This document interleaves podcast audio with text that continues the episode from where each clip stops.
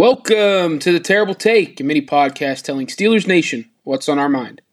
I'm Josh Carney.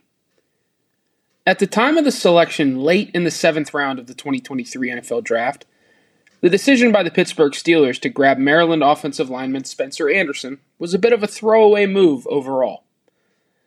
That feeling, at least from my vantage point at the time, was due to the great draft the Steelers had had to that point landing guys like Broderick Jones, Joey Porter Jr., Keanu Benton, Darnell Washington, and Nick Herbig. That doesn't even mention Cory Trice Jr. By the time the Steelers were on the clock at number 251 overall, though, what the Steelers did at that point in the draft was seemingly inconsequential, at least on the outside, due to the tremendous draft they had put together to that point. Good thing the Steelers didn't let up inside the war room to close out the draft.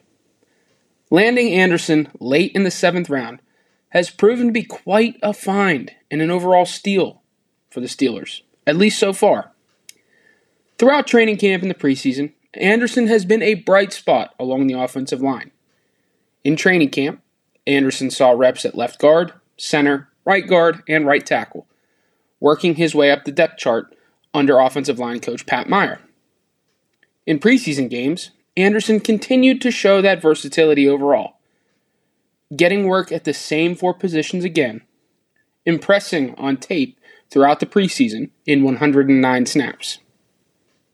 Now, he has the look of not only a roster lock, but a guy that will get hats on game days due to his versatility. What a rise he's been on since the draft.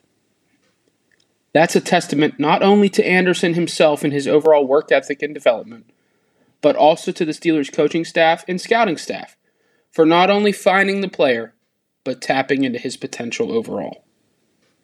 Right now, depth in the trenches feels even better for the Steelers than it did coming out of free agency and the draft. Anderson is a big reason why. Be sure to follow us at SteelersDepot.com and check out episodes of The Terrible Take every day at 5 p.m. Eastern Time. And check out The Terrible Podcast with Alex Kozora and Dave Bryan every Monday, Wednesday, and Friday.